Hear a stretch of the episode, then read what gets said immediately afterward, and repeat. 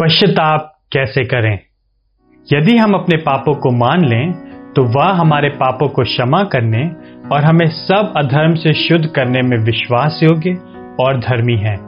पहला यहुन्ना एक नौ। आपके मन में एक अस्पष्ट दोष बोध होना कि आप घटिया व्यक्ति हैं तथा पाप के प्रति कायल होना दोनों बातें एक ही समान नहीं हैं। भीतर से सड़ाहट का आभास करना और पश्चाताप करना दोनों एक जैसे नहीं हैं। आज सवेरे मैंने प्रार्थना करना आरंभ किया और ब्रह्मांड के सृष्टिकर्ता से बात करने में अयोग्य महसूस किया। यह अयोग्यता का एक अस्पष्ट आभास था। इसलिए मैंने उसको ऐसा बता दिया। तो अब क्या करें? जब तक मैंने पापों के विषय में विशिष्ट होना आरंभ नहीं किया, तब तक कुछ भी परिवर्तित नहीं हुआ। स्वयं के बारे में घटिया आभास करना उपयोगी हो सकता है, यदि वह विशिष्ट पापों के प्रति कायल होने में सहायता करता है। परंतु मन में अस्पष्ट दोष बोध की भावनाएँ सामान्यता बहुत सहायक नहीं होती हैं। अयोग्यता के कोहरे को अनाज्ञाकारिता के स्पष्ट काले खंभों का आकार लेने की आवश्यकता है। तब आप उनकी ओर संकेत कर सकते हैं और पश्चाताप कर सकते हैं।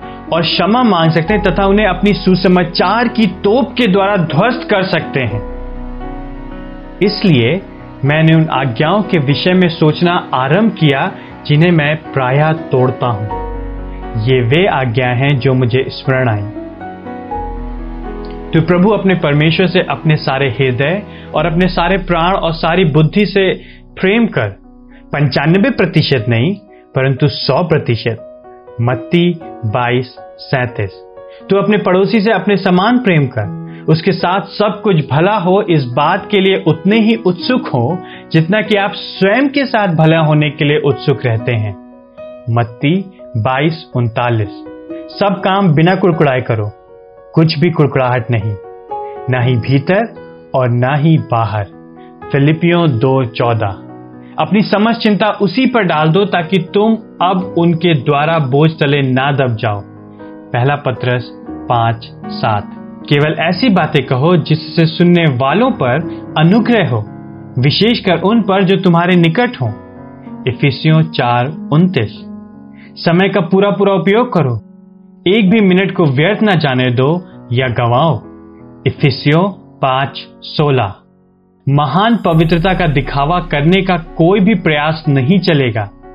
मेरा भेद खुल गया है। यह अस्पष्ट घटिया विचारों से कहीं अधिक निकृष्ट है। ओह, परंतु अब शत्रु प्रत्यक्ष है।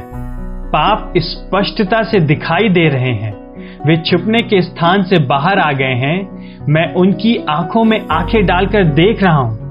मैं घटिया विचारों के बारे में पिनपिना नहीं रहा हूँ। मैं क्रीश से उन विशिष्ट पापों को ना करने के लिए क्षमा मांग रहा हूँ, जिनकी आज्ञा उसने दी है। मैं टूटा हुआ हूँ। मैं अपने पापों पर क्रोधित हूँ। मैं इसका घात करना चाहता हूँ।